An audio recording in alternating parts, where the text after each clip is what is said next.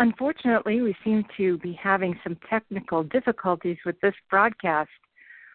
Larry went on to say that the Chinese economy is growing so quickly that it's difficult for those in control to regulate it. Also, the U.S. receives an enormous amount of imports from China. We have had our own problems in regulating these imports as well. My last question to Larry was Should investors have money in equities or bonds? Larry's response was definitely bonds. He's bullish on bonds.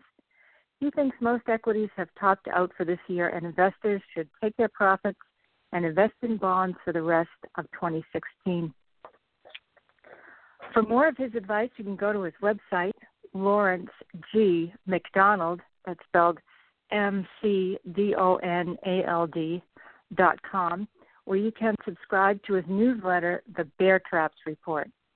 There is also information on there as to how to contact him to schedule him as a speaker at your next event. You can follow him on Twitter at Lawrence McDonald at ConvertBond, C O N V E R T B O N D. His book, the New York Times bestseller, is called A Colossal Failure of Common Sense The Inside Story of the Collapse of Lehman Brothers. And you can get it on Amazon. Don't forget to look for Larry McDonald as a guest financial commentator on CNBC's Fast Money and Squawk Box. Larry, thank you so much for being my guest. I've enjoyed having you, and I hope you'll come back. Thanks, all of you, for listening. Until next time.